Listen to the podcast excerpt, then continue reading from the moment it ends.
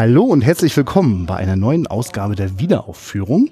Mein Name ist der Christian und das ist eine besondere Sendung. Nicht nur habe ich gerade einen Film gesehen in Hamburg und nicht wieder im Livo im Rostock, sondern war unterwegs, sondern ich hab, bin auch nicht alleine. Und das ist auch nicht nur ein Podcast, der hier heute zusammenkommt, sondern äh, ich habe noch jemanden dabei. Ähm, Nils, von welchem Podcast kommst du denn? Hi, äh, ich komme von der Cinecouch. ja. Und du warst auch gerade mit mir und hast dir The Killer hier beim Bizarre Cinema angeschaut.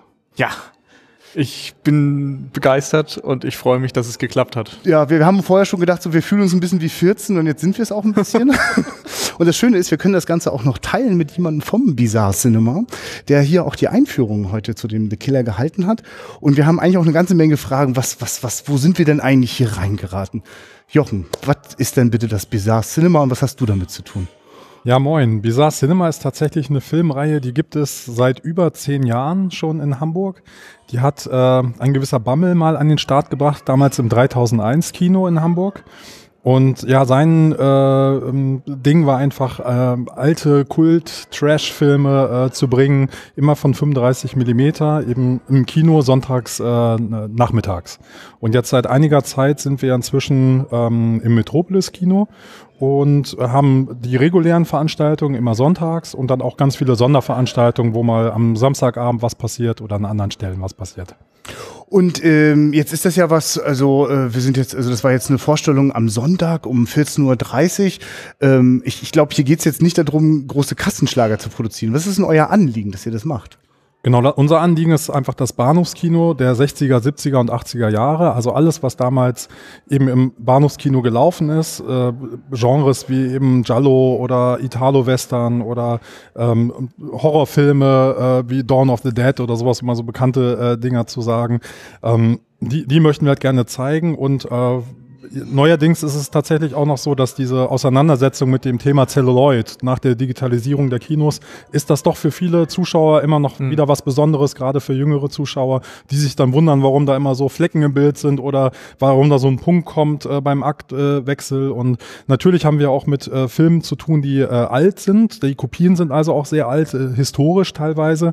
Und ähm, da kann man dann auch immer noch mal auf die ganzen Begebenheiten, wie, wie sehen die Farben aus, äh, warum äh, laufen bestimmte Filme nicht mehr so rund oder reißen auch öfter mal. Äh, da äh, gibt es unheimlich viel, ähm, worüber man sprechen kann. Ja, also Nils, du kannst auch jederzeit, ne, wenn du noch eine Frage ja, hast, gerne mit reinschmeißen. Ich lausche einfach. Mal. Also Jochen, ich wäre auf jeden Fall neugierig, wie du jetzt persönlich eigentlich mhm. dazugekommen bist. Genau, ja, ich bin, als ich nach Hamburg gekommen bin, äh, habe ich immer gesehen, dass im 3001 Kino diese, äh, diese Reihe lief und ähm, da gab es auch immer gerne mal so äh, Nachtvorstellungen, äh, Midnight Movies, ähm, Exploitation war eine große Reihe und da habe ich halt den Bammel damals äh, kennengelernt und habe dann immer gesagt, so ja, äh, ich würde gerne da mitmachen, so, ne, wäre das mal möglich und ja, und dann haben die mich einfach mal mit eingeladen und äh, so bin ich dann im Team gelandet. Ja. Was muss man sich jetzt so vorstellen, damit äh, was, was passiert alles, damit heute äh, so eine Vorstellung von The Killer laufen kann? Also vielleicht an dem Beispiel oder irgendeinem ja. anderen. Ja, also es ist tatsächlich so, dass ähm, wir uns immer regelmäßig treffen. Wir sind neun Leute im Team, die äh, alle unterschiedliche Hintergründe haben. Also sind einige Filmjournalisten dabei, aber auch wirklich einfach nur Fans oder Filminteressierte oder ähm, auch Filmemacher sind zum Beispiel auch mit dabei, die so ähm, ja ihre Liebe zum Kino da so ein bisschen äh, ausleben können. Und wir treffen uns dann in regelmäßigen Abständen und stellen das Programm dann zusammen.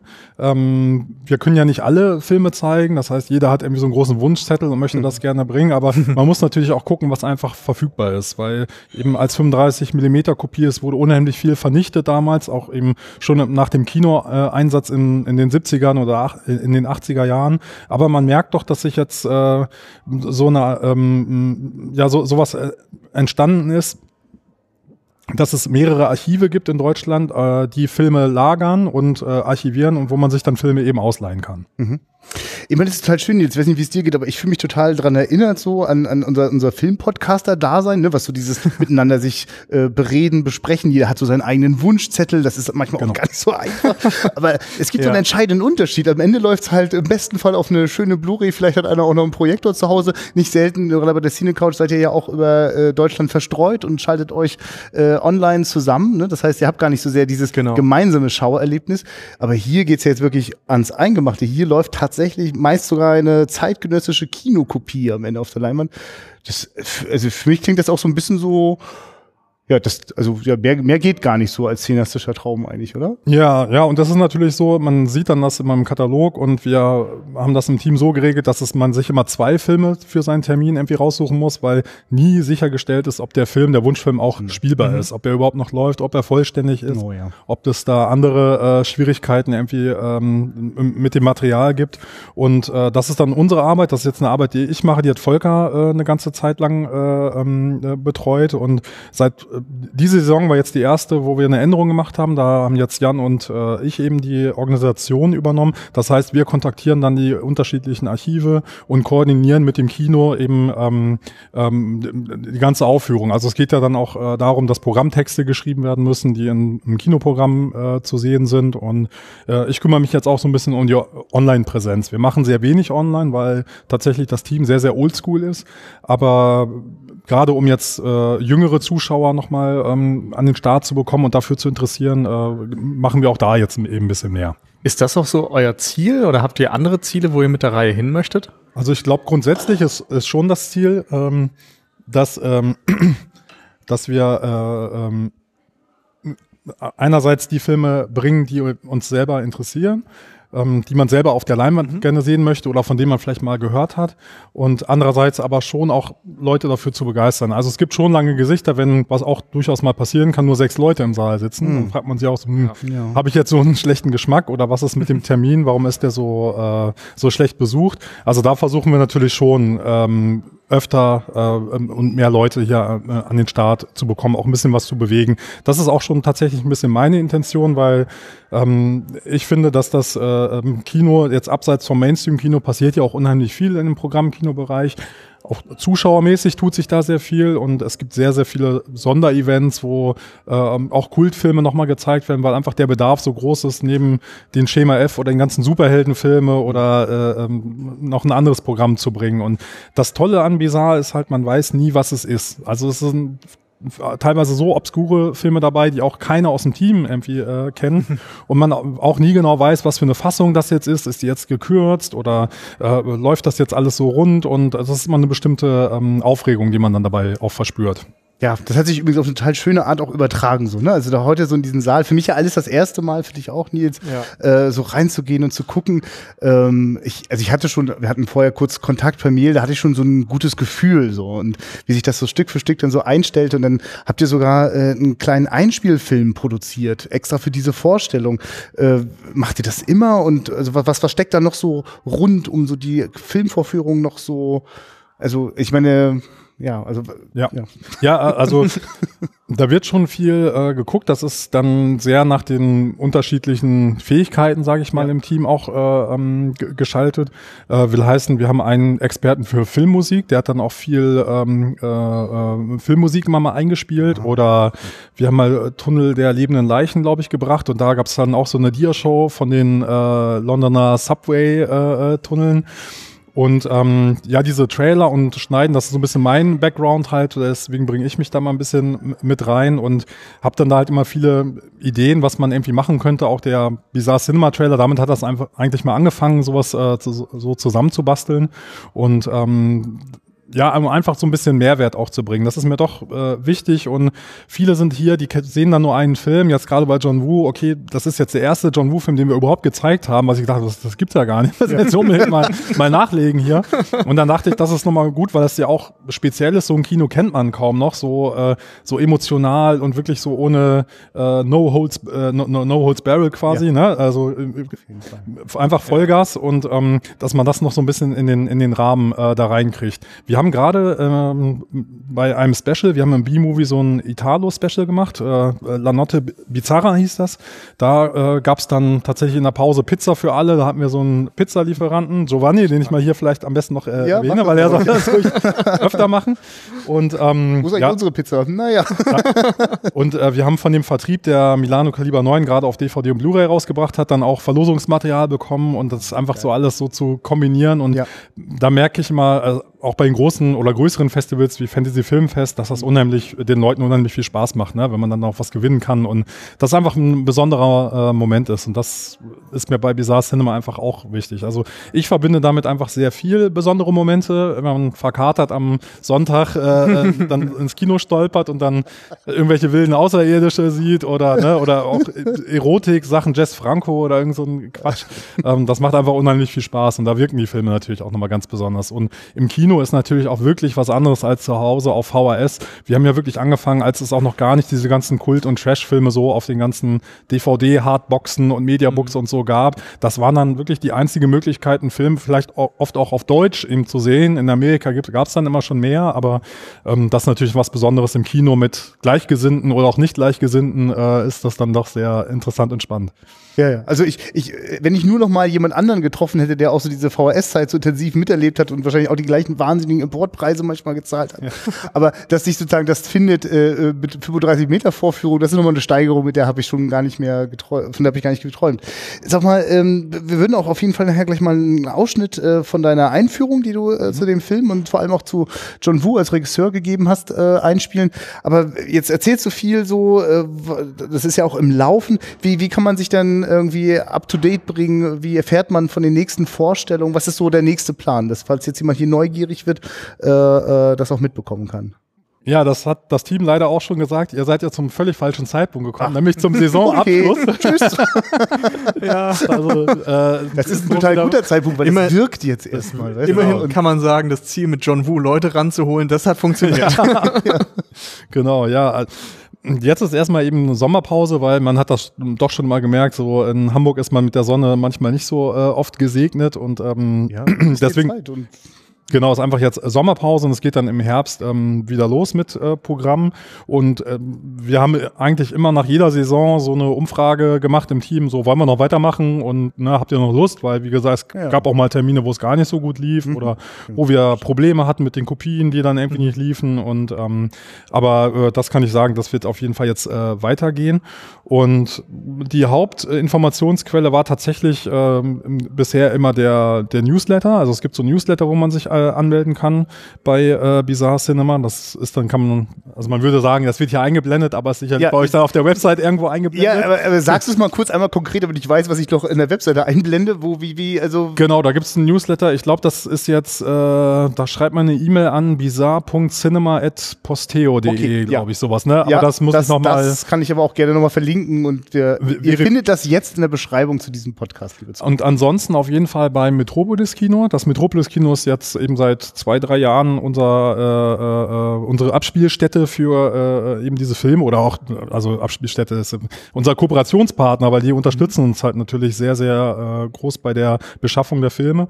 Und da sind wir natürlich im Programm dann äh, monatsweise halt auch immer drin. Aber wenn man im Newsletter ist, dann kriegt man schon früher irgendwie was mit. Und Inzwischen gibt's auch so eine äh, Facebook-Seite, da gab's, äh, wie sagt man so schön, einen Soft-Launch. Also man hat mal so ein bisschen angefangen, da so äh, zu probieren, weil wir wollen ja jetzt auch nicht Programm machen für, äh, ich sag mal, für absolute 0815 Menschen, sondern mhm. so ein bisschen ist es auch schon der Hintergrund, so äh, spezielle Leute zu haben, so Leute wie ihr, die sich halt damit auseinandersetzen, die vielleicht Kindheitserinnerungen haben, das mit sich rumtragen, die sich über die Filme auch unterhalten wollen. Und das äh, geht hier im Kino sehr gut, eben an der Bar nochmal danach, ähm, dass man sich unter äh, darüber unterhalten kann. Und gerade wenn wir auch unsere Specials, die machen wir jetzt immer im B-Movie auf St. Pauli ist das. Ne? Das ist so ein kleines äh, Hinterhofkino, mhm. ähm, ne, was äh, ähm, von einer Initiative geführt wird. Und da ist auch gleich eine Bar, so direkt neben dem Kinosaal. Und das funktioniert super. Samstagabend so, dann ist da die Hütte voll und äh, das ist ein bisschen kleiner, das Kino. Und da kommt so eine familiäre Atmosphäre äh, einfach auf. Und ähm, genau, die, diese ganzen Events werden dann eben äh, ähm, auf äh, der Metropolis-Kinoseite oder eben dann, wenn man auf Facebook Facebook uns liked, das kann man jetzt machen. Ähm, da äh, auf jeden Fall den Newsletter, den wird es immer geben. So. Super. ich habe ihn auch schon abonniert. äh, ja, Jochen, wirklich vielen Dank. Ich habe das Gefühl, ich würde dir noch, also nicht nur das Gefühl, ich habe noch jede Menge Fragen, aber ich würde das ganz gerne mir, glaube ich, aufheben, weil Nils, wir kommen doch wieder, oder? Also ich denke. Ich, ich komme auf jeden Fall nochmal vorbei. Ich wohne ja Und, quasi in der Nacht äh, mittlerweile. Ja, also lasst uns auch mal gucken. Ich bin auch gespannt, was für, für liebe Hörer und Hörerinnen, die jetzt hier gerade eingeschaltet haben, auch gerne Feedback, Fragen auch loswerden, weil ich glaube, wir werden nochmal Gelegenheit haben, das dann auch noch zu vertiefen und auch gerne nochmal andere Leute vom Team kennenzulernen. Wir durften gerade schon ein bisschen mal so am, am Tisch mit sitzen und so ein bisschen reinlauschen.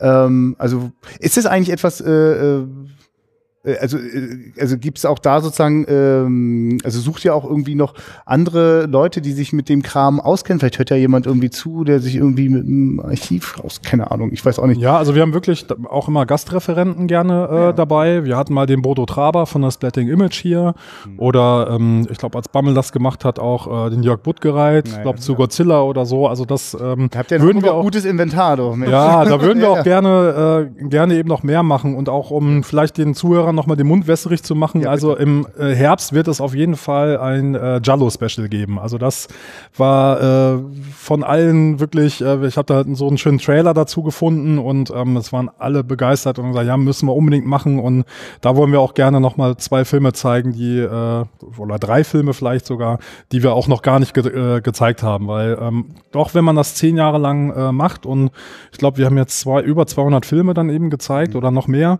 Und äh, es doch immer wieder ein paar Klassiker sind auch nicht dabei und dann gibt's auch so ein paar Neuentdeckungen, die einfach gar nicht jeder so oft einen Zettel hat oder wo man immer wie bei John Woo denkt, Mensch, haben wir doch schon immer gebracht und nee, nirgendwo, lief noch gar nicht und dann äh, ist das halt perfekt einfach ähm, dafür und da würden wir uns natürlich über Publikum freuen, kommt gerne vorbei und man, das Schöne ist halt hier, man kann sich mit allen unterhalten und ähm, ist nicht an, eine, keine anonyme Kinoveranstaltung, wo man reingeht und dann am Ende rausgeschmissen wird. Nein, hier geht es wirklich auch um Film und eben Film erleben, darüber reden und äh, sich Tipps zu holen. Und äh, für mich war das wirklich jetzt die Sommerpause immer eine Durststrecke. Äh, Gerade auch als ich neu äh, nach Hamburg gekommen war, war immer wieder froh, als es im Herbst losging und ich meinen Sonntag äh, Nachmittagstermin schon verplant hatte. Also mein Herz hast du schon längst im Sturm erobert und äh, alle, die dazugehören. Vielen Dank, Jochen, für deine Zeit und danke für diese Gelegenheit und und so weiter und so fort. Wir sehen uns wieder. Und äh, ja, jetzt, Ja. ja, ne? Ja, Vielen Dank für euren Besuch, dass ihr Ja. gekommen seid. Hat Ja, sehr, sehr gefreut. gerne. Ja, und wir erzählen das auf jeden Fall noch weiter. Wenn wir jetzt noch ganz viel rumschwärmen, damit du dabei nicht rot werden musst, dann lassen wir dich und spielen jetzt ab ähm, die Einführung zu John Woo's The Killer. Und damit wir alle noch richtig in die äh, Stimmung kommen, verteilt der Peter noch ein paar ähm, Glückskekse zur Feier des Tages. Passt ja ganz gut. Auch wir brauchen ja auch viel Glück für die nächste Saison, da das ja das äh, Saisonfinale ist von Bizarre Cinema. Und ich habe mir gedacht, es gibt ja immer so einen Gag, ne, dass man die Glückskekse ähm, aufmacht und diesen Spruch darauf liest. Der ist ja oft auch sehr unterschiedlich, was auf Englisch und was auf Deutsch da eigentlich steht. Oder manchmal steht auf Französisch was drauf. Und dieser Gag ist ja am Ende dann ein im Bett nachzuhängen. Ich habe jetzt gedacht, für heute können wir vielleicht im Metropolis-Kino da mal dranhängen. Mal gucken, was da so rauskommt. Bin gespannt. Ja, herzlich willkommen zum Saisonfinale von Bizarre Cinema. Es ist ja hier so ein bisschen das Wort zum Sonntag immer in den regulären Veranstaltungen, anders als den Specials, die immer am ähm, Samstag sind. Und äh, aus diesem Grund habe ich heute leider auch noch eine schlechte Nachricht, mit der wir beginnen müssen, da natürlich, ähm, die viele haben es wahrscheinlich mitbekommen, einer unserer großen Helden gerade verstorben ist, also ein großer Held aus diversen Western und Italo-Action-Filmen und auch Komödien, jetzt im Alter von 84 Jahren in Miami gestorben ist, nämlich Thomas Milian. Und das ist natürlich, stimmt uns alle sehr traurig und da denke ich, müssen wir auf jeden Fall in der nächsten Saison äh, was machen, weil das ist wirklich ein Teufelskerl. Und mein geschätzter Kollege Hasko Baumann hat dazu was geschrieben, das finde ich, das, das passt da ganz gut. Ähm, das lese ich einfach mal vor. Thomas Milian ist gestorben, kann unmöglich in Worte fassen, wie sehr ich diesen Teufelskerl verehrt habe. Einer der aufregendsten, emotionalsten, vielseitigsten, arschcoolsten Schauspieler überhaupt. Ist ja immer albern, so rumzugreien, wenn Prominente abdanken, die man nie getroffen hat. Aber fuck it, den habe ich geliebt. Dem ist, glaube ich, nichts hinzuzufügen. Gut, das war's zum Wort zum Sonntag. Dann geht's jetzt los mit äh, Bizarre Cinema und John Woo. Ähm, ja, man kann da sehr viel ähm, im Internet lesen und drüber, ähm, ja, so über die, die ganze Laufbahn äh, von John Woo erzählen. Das werde ich jetzt heute hier nicht machen, also nur in kleinen Teilen. Und ganz interessant ist, es gibt halt zwei Bücher, die ich schwer empfehlen kann. Einmal Film ohne Grenzen, sowieso über das Hongkong-Film, oder dieses Buch, die Wu-Biografie von Thomas Gaschler und Ralf Immert. Und da beschreibt Ralf Immert ganz schön, wie er John Wu kennengelernt hat und auch getroffen hat. Und ich glaube, diese kleine Passage, die gebe ich mal einfach zum Besten. Einen ersten Zugang zu Wus Welt finde ich 1987. Bei der Berlinale erlebe ich Better Tomorrow und bin auf Anhieb hingerissen. Bin bewegt von der Melodramatik des Geschehens, baff angesichts der furiosen Feuergefechte, fasziniert vom Charisma des Hauptdarstellers Chow Yun-Fat. Die großen Emotionen der Figuren erscheinen nicht zuletzt wegen der passenden Besetzung glaubhaft. Die Gewaltdarstellung wird nicht zynisch, man wird auch nicht, wie so oft in, in den US-Action-Krimis, auf ironische Distanz gebracht. Und so treffen die Kugeln und Gefühle auch nicht. Durch den unberechenbaren Wechsel von Momenten der Rührung mit Momenten der Freude oder Gewalt bin ich einem stimulierenden Wechselbad der Empfindungen ausgesetzt. Auch nach der Vorstellung gehen mir die Bilder nicht aus dem Kopf. Davon muss ich mehr sehen, sage ich mir. Wus Welt will ich entdecken. In Berlin bekomme ich seine Filme jedoch nicht zu sehen. Bücher über ihn oder über das aktuelle Hongkong-Kino allgemein kann ich auch nicht auftreiben. So beschließe ich nach Hongkong zu pilgern. Dort begegne ich Wu 1989 zum ersten Mal persönlich. Ich finde ihn im hektisch pulsierenden Herzen von Kowloon, an der Hauptverkehrsschlagader Nathan Road, Nummer 748a. Im elften Stock des Pioneer Buildings klopfte ich an die Tür des Filmworkshops von Tsui Hark, für den Wu arbeitet. In den beengten Räumlichkeiten herrscht hektisches Getriebe. Der Workshop erinnert an die zahllosen Sweatshops in Hongkong. Meist kleine Firmen, wo die Angestellten bei niedrigem Lohn und schlimmen Arbeitsbedingungen ständig Überstunden machen müssen. Auch ich schwitze. Die Luft ist feucht warm und verbraucht. Man buxiert mich in einen kleinen Schneideraum. Hinter dem Stainless-Tisch röchelt altersschwach eine überforderte Klimaanlage. Schließlich geht die Tür auf und eine gestresst wirkende Chinesin tritt ein, gefolgt von einem müde aussehenden Chinesen. Das Fräulein stammelt in holprigem Englisch etwas von einem wichtigen, talentierten Filmemacher und stellt mir John Woo vor. Woo ist nicht sehr groß. Sein schweißfeuchtes Haar hat sich über der Stirn bereits ein bisschen gelichtet. Er wirkt nicht mehr ganz jung, aber das kann jedem passieren. Wu macht einen zurückhaltenden, fast schüchternen Eindruck. Er redet langsam, mit dunkler, verrauchter Stimme. Freundlich und bescheiden beantwortete er meine Fragen. Da er des Englischen kaum mächtig ist, erläutert mir die hilfsbereite Assistentin seinen kantonesischen Sprachgesang. Genau, das ist eigentlich eine ganz schöne äh, äh Einleitung dazu. Und genau zu John Wu ist halt eben zu sagen, ist äh, er sich so richtig erst mit äh, dem Film eben A Better Tomorrow, da waren auch schon ein paar Ausschnitte gerade zu sehen, äh, verwirklichen konnte und nämlich genau diese, äh, diese Themen ähm, exzessive Gewalterstellung auf der einen Seite, äh, für natürlich sehr bekannt geworden ist, aber eben äh, Freundschaft und ähm, Emotionen äh, sind ihm einfach besonders wichtig da an der Stelle. Und früher ähm, er ist, wirklich unter ärmlichen Verhältnissen aufgewachsen und hat dann in legendären Shaw Studios assistiert und ähm, dort wirklich für einen Hungerlohn ähm, gearbeitet und ist dann irgendwann äh, durch einen Zufall mit einer Komödie einen sehr großen Erfolg gehabt im äh, Hongkong-Kino und war dann sowas wie der Komödienspezi. Und hat dann einfach jahrelang äh, Komödien gedreht, bis ihm das äh, ja so ähm, Anfang der 80er ziemlich aus dem Hals hing und er keine Lust mehr darauf hatte. Allerdings die Filmbosse und die äh, Produktionsfirmen überhaupt nicht bereit waren, äh, irgendwie was an ihrem Erfolgsrezept zu ändern, weil damit verdient man ja Geld und man macht ja Film rein aus kommerziellen Aspekten und nicht aus äh, irgendwelchen künstlerischen äh, Hintergründen. Und das war natürlich eine große Frustration. Ähnlich ging das äh, zu Ihag, dessen Film ähm, Don't Play with Fire oder Dangerous Encounter of the First Kind wir letztes Jahr glaube ich, zum besten Film äh, von Bizarre Cinema, äh, aus zehn Jahren Bizarre Cinema gewählt hatten. Dem ging es ähnlich. Der hat sich dann ein Jahr auf Weltreise äh, gemacht, weil er einfach keinen Bock mehr hatte, Filme zu drehen. Aber dann nach diesem Jahr doch versucht hat, okay, ich mache meine eigene äh, Firma auf. Und diese Firma hieß eben Film Workshop und dafür konnte er auch äh, John Woo dann gewinnen. Und da haben sie wirklich versucht, dann mit The Better Tomorrow, ähm, mit diesem Drehbuch, ähm, diesen ähm, genau, wirklich mal einen Film zu machen, der äh, aus der inneren Motivation her, her, äh, heraus ähm, äh, gestaltet wurde. Nämlich, ähm, man muss da bedenken, dass äh, John Woo einfach sehr viel von westlichen Filmen ähm, inspiriert ist. Deswegen sind auch in seinen Filmen unheimlich viele Filmklischees drin, die da verwoben werden und ähm, das eben als Herzensangelegenheit äh, gesehen haben. So hatten alle freie Hand bei ähm, A Better Tomorrow. Und das war schon ziemlich irre, weil äh, sie hatten das eigentlich, ähm, also ein Unterfangen, was so äh, vom Produzenten nicht äh, für möglich gehalten wär, äh, gewesen wäre. Nämlich, halt mir fest, ist ein ausgewiesener Komödienspezialist mit Alkoholproblemen, will für, äh, will für eine auf Komödien spezialisierte Firma einen dramatischen Krimi drehen, also Better Tomorrow war das und damit einer historisch und kulturell entwurzelten No-Future-Jugend traditionelle konfuzianische Tugenden und christliche Werte ans Herz legen.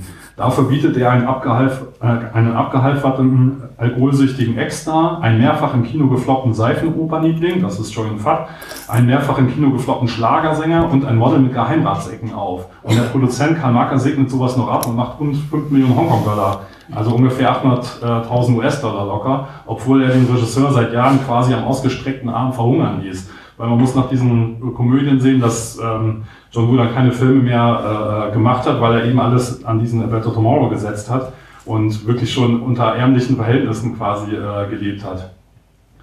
Ähm, ja, und dieser Film, A Better Tomorrow, ist dann ein äh, so durchschlagender Erfolg gewesen, der jahrelang das höchste Einspiel äh, überhaupt in Hongkong an der Kinokasse hatte und äh, ihm natürlich dann alle äh, Möglichkeiten eröffnet hatte. Vor allen Dingen hat er eben mit seinem Freund Sui Haag diesen Film gedreht und ähm, wollte eigentlich was anderes machen, aber Sui Haag hat ihn dann äh, überredet, doch einen zweiten Teil zu Better Tomorrow zu machen, weil logisch, so viel Geld verdient, da, das muss man jetzt auskosten.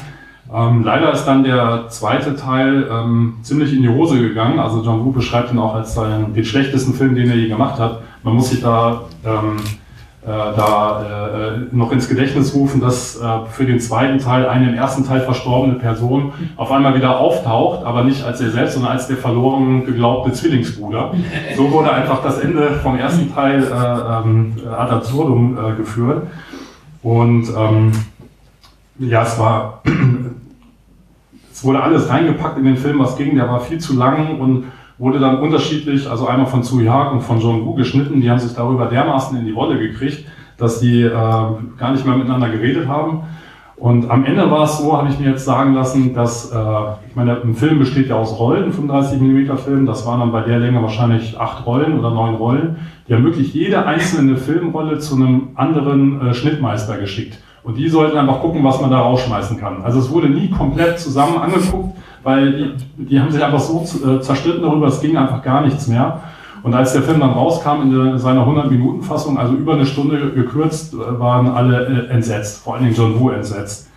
Und danach war dann erstmal äh, ja, die Luft raus bei Tsuyak und John Woo. Das heißt, die Unterstützung war weg, äh, es wurde alles blockiert, als jede Filmidee, die John Woo hatte, hat Suihak als Quatsch und Unsinn und das will keiner sehen, ähm, äh, tituliert.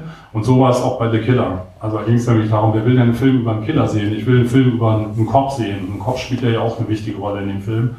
Und es wurde wirklich alles äh, sabotiert, was nur irgendwie ging. Die pure Verzweiflung äh, ging dann um und das war dann so, dass äh, als dann Shoyan Fat engagiert war, äh, man verschiedene Produktionsfirmen und Freunde und ähm, äh, äh Bekannte aus der Branche ähm, sich einfach ähm, ja, für, für, diesen Film ähm, begeistern konnte und äh, ähm, da mitzuspielen. So auch beim, bei der zweiten Hauptrolle, nämlich bei Danny Lee, der äh, durfte eigentlich gar nicht in anderen Filmen mitspielen, äh, die nicht von seiner äh, Produktionsfirma oder von, von seinem Verleih, mit dem er einen exklusiven Vertrag hatte, produziert wurden. Das hieß also, es musste seine Produktionsfirma rein, Magnum Productions, aber ist glaube ich so ein Waffennah, deswegen ist auch das Film Firmenlogo, was man hier am Anfang sieht, äh, da schießt dann auch so eine Magnum, glaube ich. Und nur so konnte er halt mitspielen und also man hat wirklich alle möglichen äh, Ticks und Tricks und äh, angewandt, um dieses Projekt an den Start zu kriegen.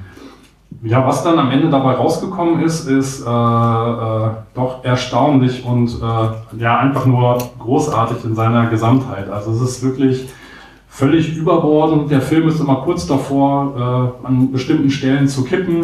Ich meine, man hat das hier in dem Zusammenschnitt gesehen. Ähm, dass, da gibt es Szenen, die äh, wenn man das auf Papier lesen würde, würde man denken, das geht gar nicht, aber irgendwie kriegt das äh, äh John Woo immer wieder hin, ähm, dass in die äh, Dramaturgie, äh, dass es in der Dramaturgie funktioniert.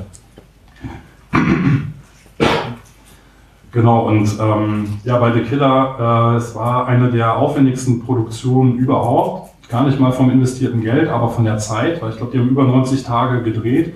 Davon, es gibt zwei große Action-Szenen. Eine, glaube ich, haben sie 28 Tage gedreht, eine anderen 36 Tage und wirklich alles äh, wilde, äh, wild durch die Gegend geschossen und über 40.000 Platzpatronen oder Patronen halt eben äh, verbraucht.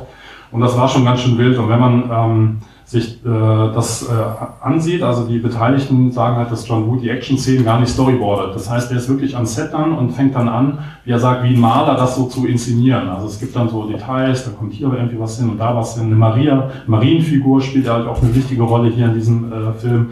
Und ähm, das, das entwickelt sich dann einfach so dabei. Und äh, der Kameramann Peter Pau, der hat später einen Oscar gewonnen für Tiger and Dragon, der hat auch gesagt, ähm, als er den Drehplan für die Spielszenen bekommen hat, dass äh, pro Tag da 60 Dolly-Shots, also so Kamerafahrten geplant waren, wo man so Schienen auslegt, dann die Kamera drauf und darüber fährt um eine schöne, saubere Kamerafahrt zu bekommen. Und das ist halt unmöglich an einem Tag zu schaffen. Ich meine, wir schaffen, wir strengen uns an, aber wir schaffen vielleicht die Hälfte. Aber wenn man da in dem Film mal drauf achtet, das ist unheimlich oft zu sehen, ähm, wie die äh, Personen herausgearbeitet werden. Da wird wenig mit Schnitten gearbeitet, sondern viel mehr mit Fahrten und immer so versucht, ein dreidimensionales Bild ähm, der Figuren äh, herzustellen. Das ist visuell wirklich äh, äh interessant, was da ähm, passiert.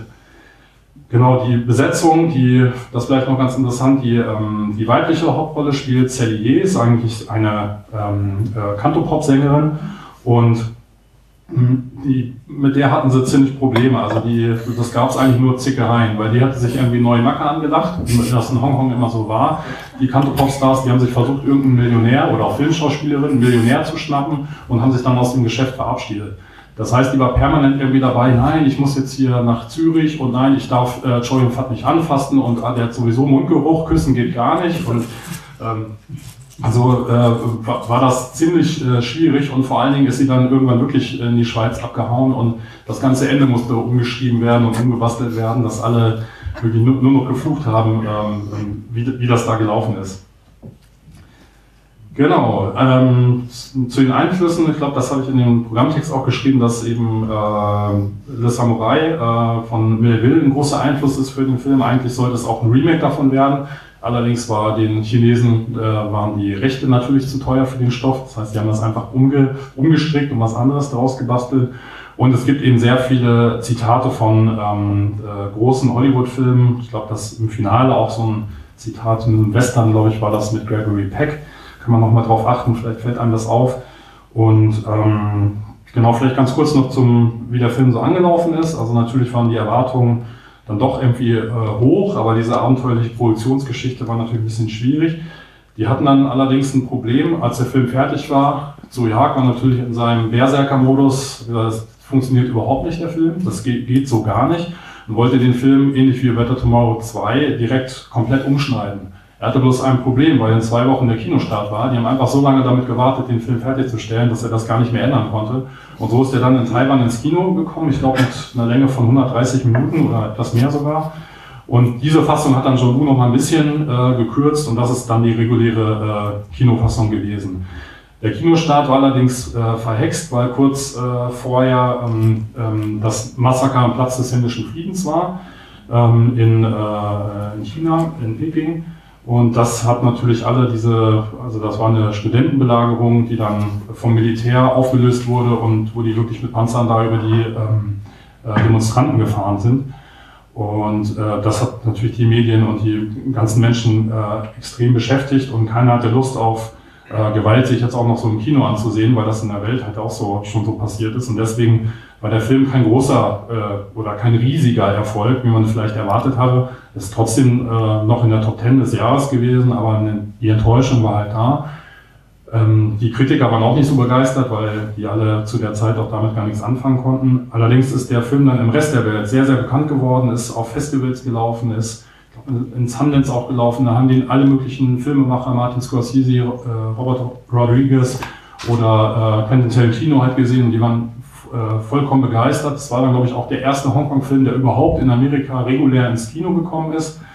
Und äh, diese ganzen Elemente der, äh, haben wir vielleicht in, in, dem Zusammenschnitt auch noch vor Augen, diese Trenchcoats und natürlich die ähm, äh, Pistolen in beiden Händen, ähm, die sie sich schon für, für Better Tomorrow ausgedacht hatten, äh, hat dann eben diese ganzen genannten Filmemacher inspiriert und äh, ja, die, viele Elemente wurden eben in, in den weiteren Filmen wieder verwoben. Also wenn man das so sieht, da sind westliche Elemente nach China gegangen, die wurden da wieder durch den China-Reichswolf äh, gezogen und sind wieder zurück nach, äh, in die westliche Welt gekommen. Und das ist eigentlich ganz, äh, ganz spannend da zu sehen.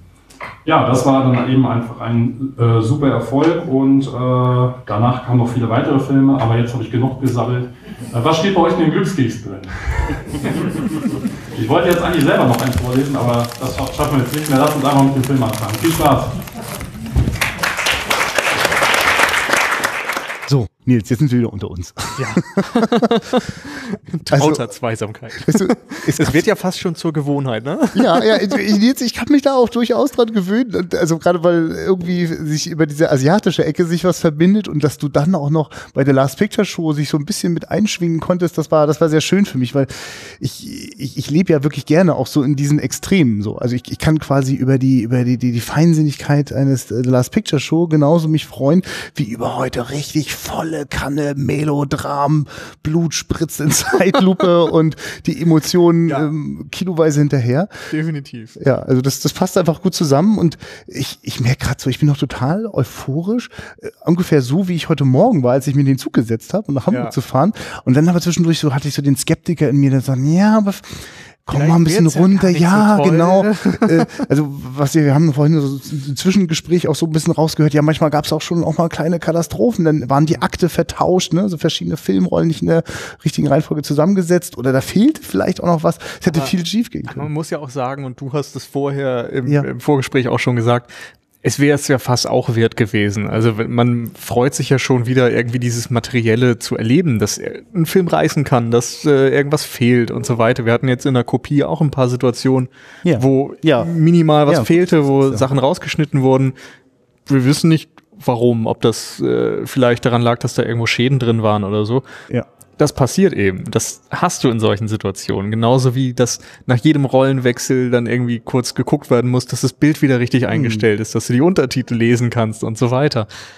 Und dieses plastische, dass da irgendwie ein Leben drin ist, dass da was atmet, das hast du halt nicht immer bei einer DCP. Und ich will gar nichts gegen das Digitale sagen, das hat ja auch alles seinen ja. Platz, aber es ist einfach was Besonderes, das nochmal erleben zu können. Ja, ich meine, in mir gibt es etwas, ich hätte überhaupt gar keinen Bedarf nach dem Motto, den neuesten David Fincher möchte ich aber auch in 35 mm sehen. Nee, Quatsch, der ist digital produziert worden, den bitte mit allen, was da irgendwie digital genau. geht, optimal darstellen.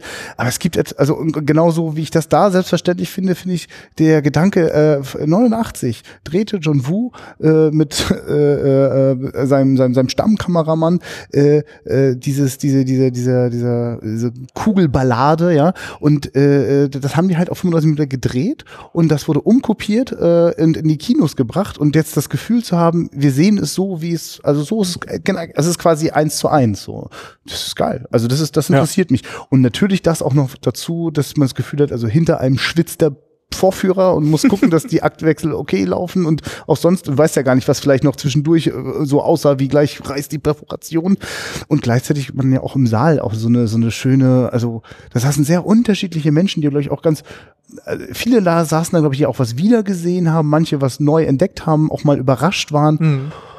Ach, weißt du, also. Ja, und auch die Stimmung einfach, ne? Ja. Dass du äh, gewisse Lacher in dem ja. Film einfach drin hast. Und ja. Manche sind aber total ergriffen zur gleichen Zeit. Andere finden es vielleicht in der Situation komisch. Die wieder anderen sind von diesem ganzen Action-Feuerwerk so beeindruckt, dass du irgendwie gar nicht mehr anders kannst, als irgendwie mal ja ein Lachen rauszulassen. Und ja. diese ganzen Re Reaktionen sind einfach schön. Das ist ja hat ja. mir sehr viel Spaß gemacht. Und es war ja auch für uns beide der erste John Woo-Film im Kino. Ja. Ähm, ich kann jetzt von mir sagen, ich habe vorher John Woo auf irgendwelchen mittelprächtigen DVDs wahrgenommen. Bei dir waren es sogar ich Videokassetten. mit VHS. Genau. ich äh, habe da ansonsten, wenn dann noch die Internetstreams, die es unterbieten könnten. Ja. Aber es ist alles. Du weißt nicht. Ja, ich glaube, wir haben in, in diesem Gemeinschaft. Ja genau. Ich glaube, als wir damals ja mit Arne gesprochen hatten, hatten wir das auch alles ausgeführt, wie wir da rangekommen sind an. John Woo und an diese ganzen Medien. Ähm, aber das jetzt nochmal im Kino zu sehen, mit diesem ganzen, äh, ja, mit der Riesenleinwand, mit, äh, ich weiß gar nicht, wie ich es in, in, Worte fassen soll, aber Es hat einfach eine ganz andere Wirkung. Es drückt dich in den Kinosessel. Das ist so überbordend, wie ich es auf der DVD nicht in Erinnerung hatte ich, ich bin auch davon überzeugt, dass das, äh, also das, das ist ja auch, also so daher kommt es doch. Also Kino, ja. das Kinoerlebnis kommt von, von dem Erlebnis, das wir heute hatten, nicht von irgendwas anderem. Also das andere sind nur Reproduktionen, die helfen, sich gut zu erinnern. In den, in den 60er, 70er war es noch völlig normal, dass die Leute äh, äh, viel Standfotos gesammelt haben, so, ne, um wenigstens irgendwie eine, oder die Filmmusik war da auch ein besonders wichtiger Teil, habe auch ich sehr gemocht, sozusagen, um, um die Filmerinnerung so zu aktivieren, ja. Mhm. Und klar, also kaum gab es VHS-Kassetten, hatte man vielleicht die Illusion, ich habe jetzt den Film zu Hause, aber in Wirklichkeit nur eine, wirklich ein, ein, ein doch recht verzerrtes Abbild von dem. Und ja, und auf gar keinen Fall kann es das Erlebnis ersetzen, dass ich, was mir gerade eingefallen ist, ich habe noch nie diesen Film äh, gemeinsam mit einer Frau gesehen. Und äh, die saß eine Reihe hinter uns. Aber die war sehr äh, an, an prägnanten Stellen sehr zu spüren. Also, weil einfach, ja. es gab Szenen äh, mit der mit der Sängerin, äh, äh auf die die Frau sehr reagiert hat. Mein, mein Favorit, ähm, als sie ganz am Ende oder ziemlich am Ende sich mal wieder gegenseitig mit den Waffen bedrohen. Ja. Sie hat auch eine Waffe in der Hand. Ja und kann nichts sehen und sagen, wo steht er, wo steht er, ja. um dann die Waffe auf ihn richten zu können. Ja. Und sie hat sich gefreut. Ohne ja, und ich glaube, sie hat schon gejaucht. Zu Recht. Einfach, ja. ja. Ich glaube, sie hat auch einfach schon deswegen gejaucht, weil endlich mal eine Frau diese Knarre in der Hand hat. die ganze Zeit diese Männer und diese Womans, ja. weißt du, es Nils guckte mich zwischendurch auch mal so ein bisschen so an, ne, äh, was, was, was, was ich denn da jetzt so gerade vor mich hin lache. Das war dann wieder so eine Stelle, wo die Kerle sich so gegenseitig so angeschmachtet haben. da wird mir ein bisschen warm zwischendurch. Und äh, ja, also genau solche Erlebnisse haben das auf jeden Fall heute zu einem sehr besonderen Tag gemacht. Und irgendwie versuchen wir wahrscheinlich jetzt noch die, aber wir müssen gar keine Kurve kriegen. Das wird einfach bestimmt bleiben jetzt von diesem Seherlebnis. Ähm, ich, mein, mein, mein Bedürfnis jetzt sozusagen eine, eine Zusammenfassung äh, der Geschichte zu machen, ist nicht so groß. Nee. Ähm, äh, ich meine jetzt eigentlich, ne, wenn man jetzt, aber wenn man es von der Plotseite anguckt, ne, also äh, äh, Bad Guy, Good Guy, also Polizist, äh, mhm. Krimineller oder der, der, der, der Mörder und der Cop oder wie man es auch nennt, der Killer und der Cop. Ähm, pff, ja, ist ja jetzt, also was ist denn da, ist ja nichts Überraschendes eigentlich dran, so. Was, was macht denn diesen Film, oh, wir kriegen hier noch was reingereicht. Das, Dankeschön. Ah, ja, Glück in 24 Bildern pro Sekunde. Dankeschön. genau, der Jochen hat uns gerade noch einen Zeitungsartikel gegeben und wir können weiter staunen, was hier offenbar auch Tolles in dieser Stadt los ist. Hamburgs Off- und Programmkinos. Das ist ein anderes Mal. Also was an The Killer natürlich irgendwie traditionell und bekannt ist, ist dieses, äh, wir haben den Guten und den Bösen ja. und der einen, also eigentlich sind sie zwei Seiten einer Medaille. Sie haben beide die gleichen Werte und stehen nur auf unterschiedlichen Seiten des Gesetzes. Ähm, was ich bei The Killer so grandios finde, ist, dass er verschiedene Einflüsse eben zu etwas Neuem verbindet. Ähm, dass er sich inspirieren lässt von Spätwestern mit diesem Gefühl, aus der Zeit gefallen zu sein, dass diese Männer ähm, ein, einen Wertekodex vertreten, der in ihrer Zeit einfach keinen Platz mehr hat. Sie sind Relikte, Dinosaurier aus einer anderen Zeit mhm. und fühlen sich dadurch dann trotzdem wieder verbunden. Und das finde ich total stark umgesetzt.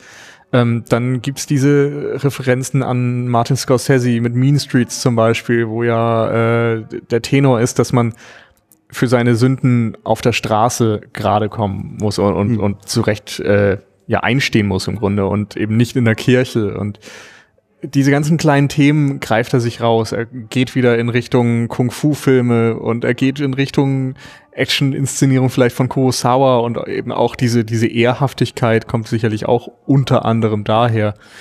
Er bedient sich bei Melville und Le Samurai, der eiskalte Engel. Und diese ganzen Dinge werden irgendwie zusammengeschmissen in einen Brei und was dabei rauskommt, ist pures John Woo-Kino. Ja. Und ich würde, genau, also auf jeden Fall ist es sehr typisch John Woo, da kommt wirklich ein Filmautor, wird da sichtbar und hat eine ganz klare Handschrift, aber es ist vor allem auch wirklich pures Kino. Also, ja. also, also, bewege, also bewegte Bilder, wenn man das jetzt vielleicht als Urpunkt, äh, Urgrundsatz äh, für, für was ist denn Kino überhaupt nimmt. Und ähm, es gibt gerade, mir fällt dieser Brocken aus, aus, aus dem Halbwissen zum Thema Dramaturgie gerade äh, so entgegen, ähm, dass man oft davon spricht, ja, also einen Film, also was, was, was, was macht denn den Film sozusagen packend fürs Publikum? Äh, ist ist das plot-driven, also ist es sozusagen, mhm. sind es die Entwicklungen innerhalb der Geschichte, oft sozusagen der Whodunit-Krimi oder so, ne, der einen bei der Stange hält. Das wäre dann also sozusagen plot-driven. Oder ist es character-driven? Ist es sozusagen die Faszination für eine Figur, vielleicht ein Anti-Helden, der einen anzieht und abstößt zugleich. Ne? Ich habe da bei Taxi Driver, glaube ich, wäre eine schöne Figur besprochen bei der Szene Couch. Jedenfalls äh, glaube ich, dass John Woo auf jeden Fall für ein Kino steht.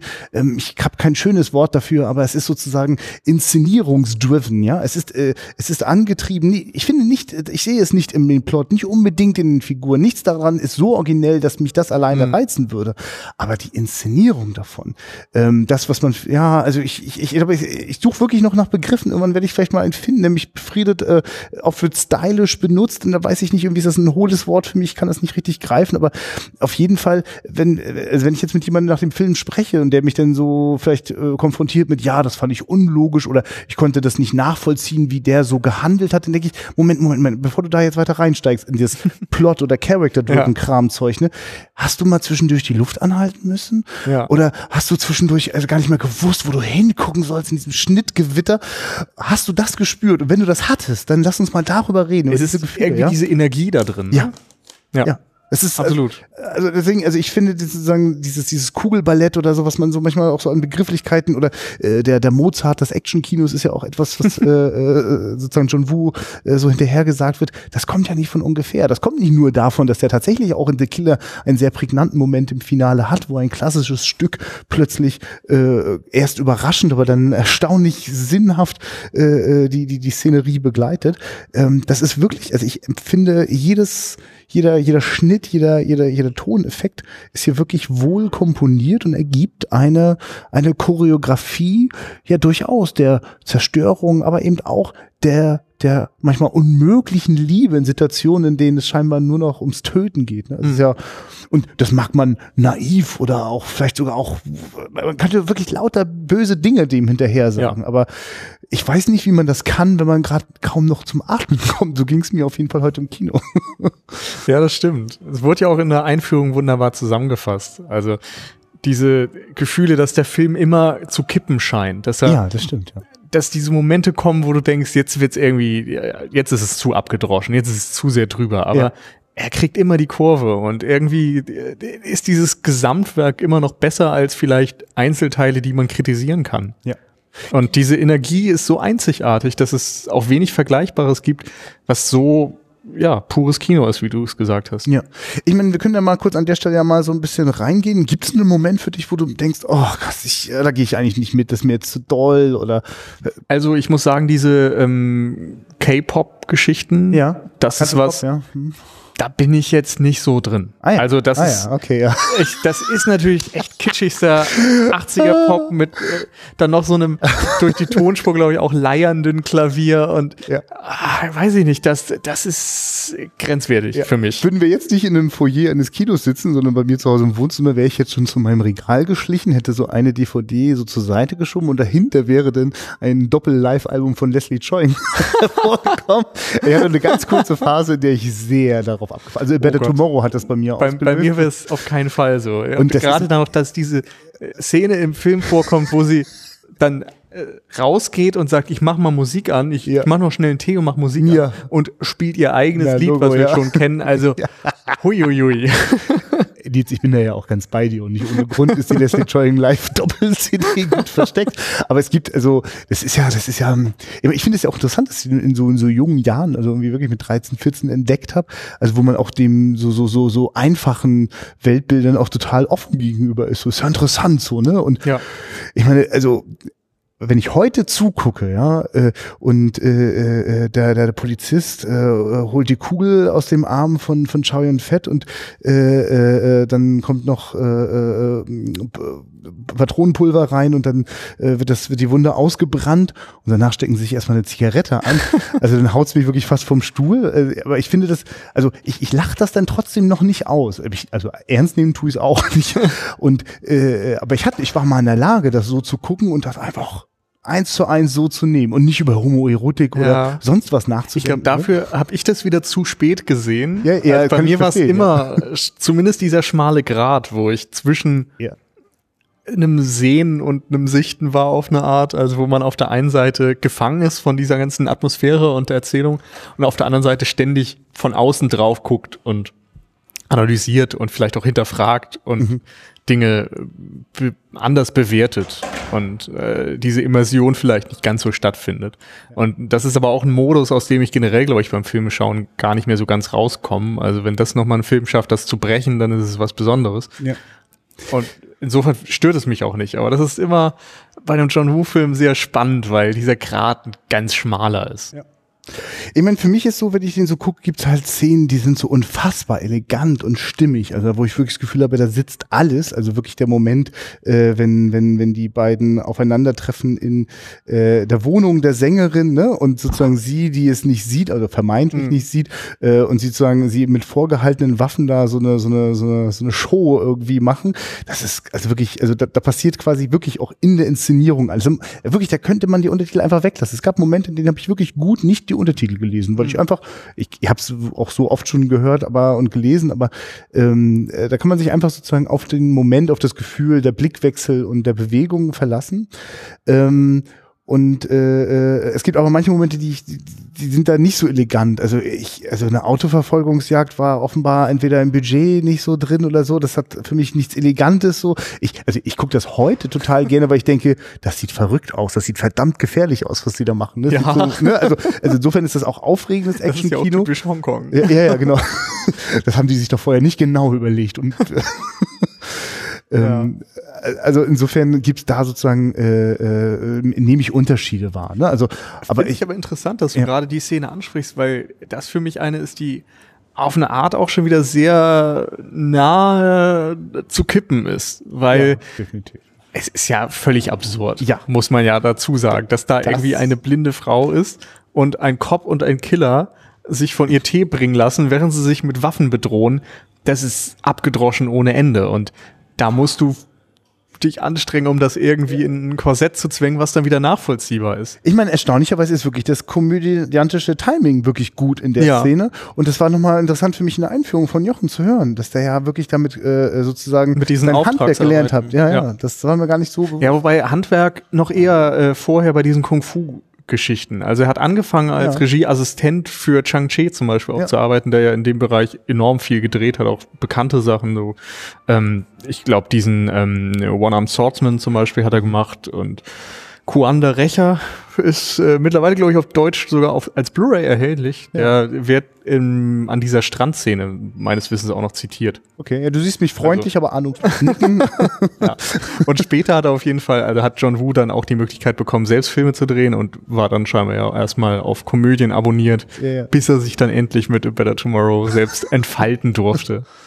Ja, ist wirklich schon ein erstaunlicher Weg, den er da hingelegt hat, weil ich finde, also ich habe jetzt auch äh, äh, am, jetzt gestern nochmal äh, A Better Tomorrow wieder gesehen mhm. und war ziemlich erstaunt, wie, wie, wie, wie, wie, wie stringent und klar und auch wirkungsvoll der erzählt ist und obwohl er ja wirklich auch noch spürbar begrenztere Mittel auch einfach hatte, aber äh, man merkt auch, danach konnte das Hongkong äh, Populärkino gar nicht mehr äh, äh, also an, an sowas vorbei. Also die, ja. die Mäntel, Sonnenbrillen, Waffen, das war nur das äußerlich Sichtbare, was auch äh, ansonsten so an Haltung so in das, in das Genre-Kino mhm. reingeflossen ist. Wobei ich das Spannende finde, ist vor allem, dass das US-Kino und das Weltkino eben auch nicht mehr dran vorbeigekommen sind ab einer gewissen Zeit. Ja. Also wenn man sich äh, die frühen 90er in den USA anschaut, ob das dann Robert Rodriguez ist ja, mit Desperado oder ja. El Mariachi oder ob es dann ein Quentin Tarantino ist mit Reservoir Dogs und Konsorten oder man guckt vielleicht auch Richtung, also ich habe neulich jetzt den, den ähm, State of Grace gesehen. Ja, von Phil Janot, ja. Genau.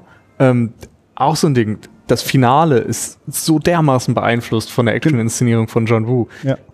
Leon der Profi. Ne? Also ich könnte jetzt ja. Jahre damit verbringen, irgendwie ja, Filme aufzuzählen, die davon inspiriert sind. Und natürlich auch wieder in Hongkong mit einem Infernal Affairs und Konsorten. Es findet kein Ende. Und genau, und dass das auch ein permanenter Kreislauf ist. Jochen hat das auch schon ganz gut darauf hingewiesen, dass ja auch das Hongkong-Kino, dass er sich nicht äh, alles ausgedacht hat, sondern die ja, waren wiederum genau. von Menschen wie Sam Peckinpah inspiriert. Also das ist ein wunderschönes Ping-Pong über einen großen Teich, ja. das da passiert. Da ist Hongkong natürlich auch damals eine besondere Lage gewesen, einfach als britische Kronkolonie, ja. die diesen asiatischen Einfluss hat, aber dennoch zumindest in Teilen englischsprachig und eben auch sehr, sehr westlich geprägt. Ja. Und was ich auch wieder spannend finde bei den Filmen, so äh, man, man sieht sie ja auch oftmals wirklich als diese naiven Actionfilme oder als vielleicht auch äh, oberflächliche Actionfilme, die wenig zu erzählen haben, aber da stecken tatsächlich immer wieder politische Untertöne auch drin. Mhm. Also gerade natürlich bei einem Film wie Bullet in the Head, ja. von dem Jochen ja auch sagte, dass der eigentlich der Film war, der oh, laufen ja, sollte. Das, das war. Oh, also ich meine, der, der, äh, der, Tag war fast perfekt, aber hätten wir Bullet in the Head gesehen, ich. Aber dann hättest, du, hättest du jetzt mit mir und meinen Tränen umgehen müssen. Also weil der haut auch gerne. Also wenn ich Bullet in the Head gucken darf, dann darfst du danach alles ja. machen, was du willst. Das ist mir ganz egal. ähm, nee, aber auch ähm, bei einem The Killer oder bei einem Hardboiled ja. stecken eben Gedanken zur Zukunft von Hongkong drin, äh, weil damals ja schon klar war, dass 97 Hongkong an China zurückgeht ja. und dadurch kommunistisch wird. Und in der äh, Gesellschaft von Hongkong sehr viel Skepsis deswegen herrschte. Unter anderem eben auch wegen dem ähm, Tiananmen-Massaker und so weiter. Es ja. gab viel, viel Probleme damit und dieser Gedanke, aus Hongkong zu fliehen und fliehen zu müssen, ah. der kommt ständig vor. Auch in John Woos Filmen zum Beispiel. Also da würdest du diesen Bezug, den du gerade herstellst, bei The Killer dann auch sehen, weil das da genau, Teil ja. ist dieser der Flucht. So wie immer äh, in amerikanischen Gangsterfilmen die Leute mal nach Mexiko flüchten wollen, weil da angeblich ja. das, also was nochmal was anderes ist. Aber ja. ja, genau. Und bei Hardball zum Beispiel, da haben wir auch mal eine Folge zugemacht auf der Cinecouch. Da habe ich ja. das glaube ich auch damals noch mit mehr Hintergrundwissen ein bisschen ja. ausgeführt, dass dieses Krankenhaus, ähm, wo die ganze Action im dritten Akt dann stattfindet, auch als Symbol gesehen werden kann für die Zukunft Hongkongs. Ne? Babys, so, man kennt diese Szene ja. und dass dort irgendwie unterschiedliche Interessen aufeinanderprallen, die Cops und die Gangster, was man wieder als die westliche und die östliche Welt sehen kann, mhm. Kapitalismus, Kommunismus, die alle irgendwie auf dem Rücken der Zukunft Hongkongs diesen Konflikt austragen. Ach, wie schön. Also, dass du eine wunderbare steile These des Cine Couch hier in die Wiederaufführung importiert Thesen, hast. Ne? Ja. Ich äh, weiß ja, ich bin hier richtig. ja, das ist hier herzlich willkommen. Ja. Alte Filme neu entdeckt. Ja. Zum ersten Mal auf 35 Millimeter. Oh Mann, ey. Ja, also ich, ja, ich, ich merke gerade, dass das immer, wenn du das Wort 35 mm sagst, löst das bei mir aus, dass ich äh, die ganze Zeit gerade den Jochen hier so angehimmelt habe und dachte, das machen die hier mit so einer Selbstverständlichkeit so, ne? Ja. Äh, und Wahnsinn. Das ist, das ist auf jeden Fall äh, äh, sehr, ähm, ja, ich, also, falls irgendjemand das gerade jetzt auch so hört und noch so im Überlegen ist, also wenn das nächste Mal hier ein spannender Film ist, dann werdet ihr das auf den Twitter-Kanälen mit Sicherheit bemerken, vielleicht auch schon als Vorankündigung in den Podcast. Also ich würde mich auch freuen, wenn man mal hier noch in noch größerer Runde hier ins Kino kommt. Ja. Da war heute noch ein bisschen Platz in den Gängen. Ja, ja also da, da geht noch was. ich denke auch. Ja, so, ich, äh, eine Sache, die mir heute im Kino auch schön aufgefallen ist, ähm, gerade weil man, das muss man, man muss ja, ich, also ich will gerade über die Ton- und Musikgestaltung sprechen. Ich will aber kurz mal was vorwegschicken, dass bei mir bei dem Stichwort Ton und Musik bewusst wird. Man muss hier schon auch nochmal eine Warnung aussprechen. Falls jetzt hier jemand so zuhört und denkt, jetzt gucke ich mir die John Woo-Filme an, geil, da gibt's eine Box von weiß ich nicht was oder so. Also bitte Vorsicht. Also gerade in Deutschland ist das äh, ein zwiespältiges Blatt, ja. Also informiert euch vorher genau, was ihr euch da jetzt holt. Weil nicht selten habt ihr das Problem, äh, äh, dass also, also wenn die deutschen Synchronisationen äh, mit völlig abgedrehten Soundeffekten noch oben drauf gepackt werden.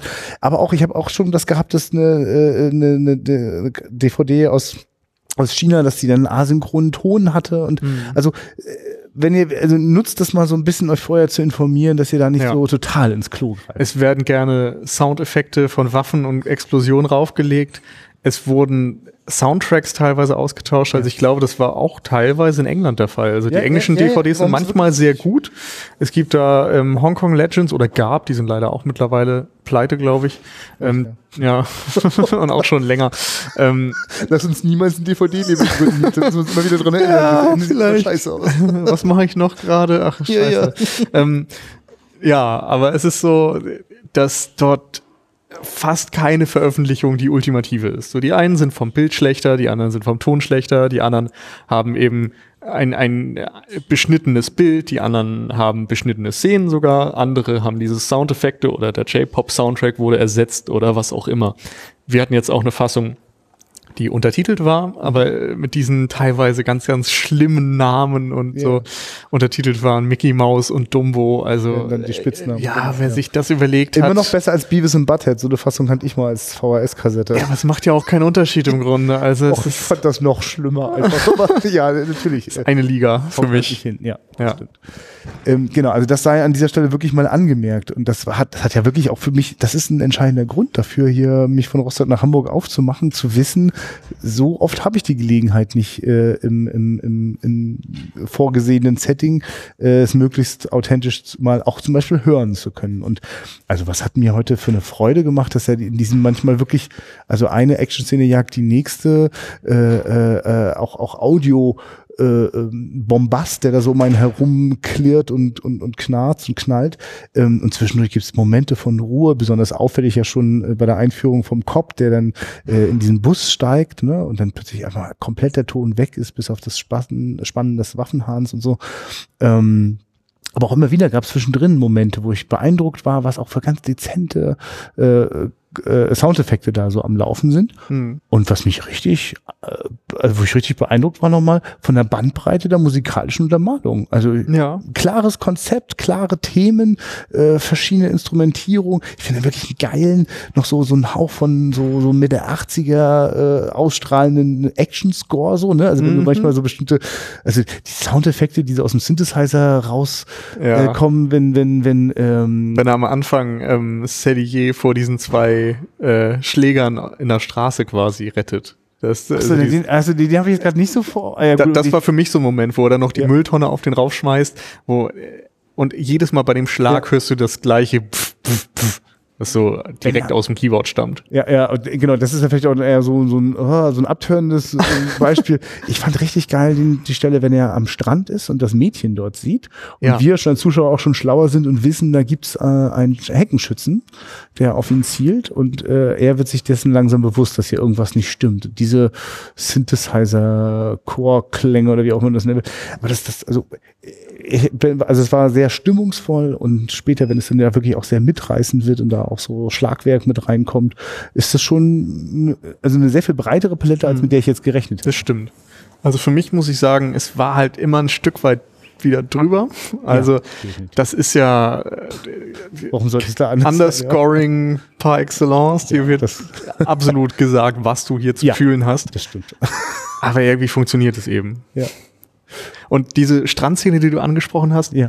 ähm, zusammen eigentlich mit dem Attentat bei dem Drachenbootrennen, ja, äh, ist eine Szene, die für mich nochmal ganz besonders gewonnen hat. Also ja. äh, wie perfekt diese Spannung dort inszeniert wurde, dass man ähm, einen Suspense-Moment hatte, dass man eben wusste, was passieren würde, dieses Attentat eben, aber wie es sich entwickelt, wie die Spannung immer mehr zunimmt, die Schnittfrequenz auch immer schneller wird und sich das dann auflöst in diesem Attentat und der Flucht per Boot und so weiter.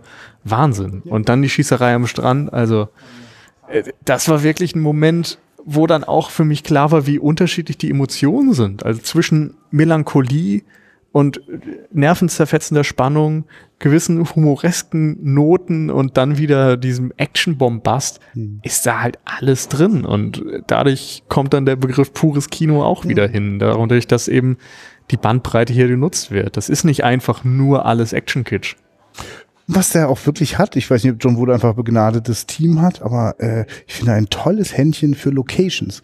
Also diese Nachtszenen äh, bei der Verfolgungsjagd, wo wir das erste Mal den Polizisten äh, erleben, äh, diese, diese, dieses Neon leuchtende, äh, ist wirklich wunderschön. Wir sind auch noch in der Zeit, in der das technisch sehr aufwendig war, überhaupt bei Nacht solche, solche Szenen zu zeigen, aber es wirkt äh, also natürlich künstlich, äh, mhm. wie man sich das so in so einer neon durchfluteten äh, Stadt wie Hongkong vorstellen mag.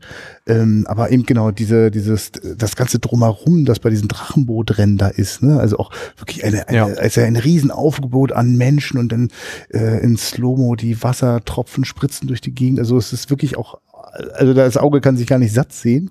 Ähm, und äh, ja, oder eben Momente der, der Reflexion der Figuren, wenn ähm, äh, Chow Fett sich mit seinem äh, äh, Partner in Crime äh, dort äh, sozusagen auf, auf so, eine, so eine Anhöhe an, äh, trifft ähm, und sie mit so einem Blick auf Hongkong. Ne? Also das, das entfaltet natürlich auch eine Wirkung. Solche Totalen hier im Kino, die Die sind, also, äh, genau, die haben dann erst die richtige Präsenz, die sich so zu Hause gar nicht einstellt. Genau, das habe ich heute auf jeden Fall nochmal sehr wertgeschätzt, dass er da ein gutes Händchen hat für. Ja. Tja, meine Güte, der John Voodoo. Guter Kerl. Ja, auf jeden Fall. Ähm, und ich habe auch gedacht, also ich habe heute auch so für mich festgestellt, wenn mich mal jemand darauf anspricht, so äh, neugierig wird auf Hongkong-Kino, das ist ein guter Startpunkt. Also ja. ich, ich, für mich ist es ein guter Start. Also du hast ja auch vorhin gerade Better Tomorrow mit reingebracht, aber also Hardboiled ist wahrscheinlich auch das, was noch am wenigsten ähm, Umdenken erfordert, oder? Dadurch, dass dort die Story noch mal mehr im Hintergrund steht und die ja. Action weiter im Vordergrund, könnte ich mir vorstellen. Ja, ja, vielleicht. Aber ich, ich, ich finde, also für mich ist das ja mal so die Krönung. Ich, für mich ist das, das, das wäre so den Höhepunkt schon zu sehr vorwegnehmen. Also ich finde es aber wirklich beeindruckend. Also wir reden von. Ich finde ja, der Höhepunkt ist dann Bullet in the Head. Ja, also ich, das kommt auch darauf an, worauf man guckt. Und ich ja, würde dir, definitiv. also, und da ist für mich auch schon, also Bullet in the Head ist dann durchaus noch mal auch eher Character-driven. Äh, da gehe ich, da, da gehen einfach noch mal ein paar andere Horizonte bei John Woo auf. Insofern finde ich das vielleicht auch seinen interessantesten Film auf jeden Fall. Ähm, aber ich, die, die, dieses, ähm, also einfach nur die Entwicklung anzugucken, es sind ja nicht viele Jahre. Also 1986 drehte er also nach eigenem Drehbuch über der Tomorrow, äh, dann weitere Filme und dann ist da 89 The Killer und dann ist ja 1992 schon Hard Boiled und dann ist auch finito. Dann ist ja. der Weg schon, dann heißt es Hard Target Jean-Claude Van Damme Amerika und äh, ganz lange Zeit, also bis, bis bisher wirklich in die, fast in die Egal-Welt hinein, hat er dann Hollywood-Filme gedreht, bis er dann wieder mit Radcliffe äh, nach Hongkong zurückgekehrt ist. Ähm, mhm. Bin sehr gespannt, ob der nochmal so also eigentlich hatte, ich habe das Gefühl, der hat schon sein Lebenswerk hinter sich. Ja. Bin gespannt, ob da noch was geht. Wir werden es ja dieses Jahr erleben, ne? Genau, weißt du gerade zufällig den Titel? Manhunt. Ah, ja, genau. Manhunt genau. ähm, ist ein Film, den er jetzt gerade, ich glaube, abgedreht hat. Also es gibt schon so abgefilmte Trailer auf YouTube davon. Ähm, ist eine Rückkehr zu den Wurzeln, ein Remake eines 60er Jahre Japano-Yakuza-Film, soweit ich, soweit ich das äh, gespeichert habe. Und insofern, ja, die große Frage, macht John Woo jetzt nochmal, setzt er nochmal einen drauf auf mhm. sein Spätwerk quasi oder führt er jetzt doch eher den Weg aus China fort? Er müsste eigentlich mal ein Drama in so einer, in so einem, weiß ich nicht, hinter den Kulissen eines Musicals. Ich, ich glaube, da, da, da, steckt noch mal was drin, da geht noch was. Ja, Johnny To hat ja auch zuletzt ein Musical gedreht Ach, in 3D. Ich glaube Office 3D oder so. Also ja, der Weg scheint möglich zu sein. genau, und in 20, 30 Jahren schauen wir dann mal drauf in unseren Podcast hier. Nils, äh, schön, dass sich das ergeben hat. Ja. Und ähm, ich glaube, ihr könnt euch sicher sein. Äh, das wird nochmal wiederholt. Ja. In der einen oder anderen genau. Form. Und vielleicht zeigen die mal einen Lieblingsfilm von uns, dann machen wir die Lieblingsfilmreihe weiter. Oder es Können Ihnen ja mal eine Mail schreiben. Ja, ja das stimmt. okay, also schön, dass ihr zugehört habt. Äh, bitte besucht auch mal die Cine Couch. Äh, wie findet man euch am besten, dass man mal reinhört? Äh, www.cinecouch.net oder bei Twitter, Facebook und Konsorten immer als Cinecouch. Genau. Und äh, hier dürft ihr natürlich wieder bei der Wiederaufführung.de gerne kommentieren. Ihr findet uns auch bei Facebook und bei Twitter. Auch da sind wir gut erreichbar und immer um äh, Austausch überhaupt nicht äh, äh, bescheiden. Das machen wir gern. Also. Ja, und wenn ihr in Hamburg oder ja. in der Nähe von Hamburg seid, ob ihr, wenn ihr daherkommt, schenkt echt mal äh, einen, einen Besuch an Bizarre Cinema. Das ja. ist ganz großartig, was die hier auf die Beine stellen und hat auf jeden Fall mehr Zuschauer verdient und weiterhin Zuschauer verdient. Ja, und ich, wird wirklich, ich freue mich, wenn man sich mal trifft. Also, bis dahin, ja. auf Wiederhören. Ciao.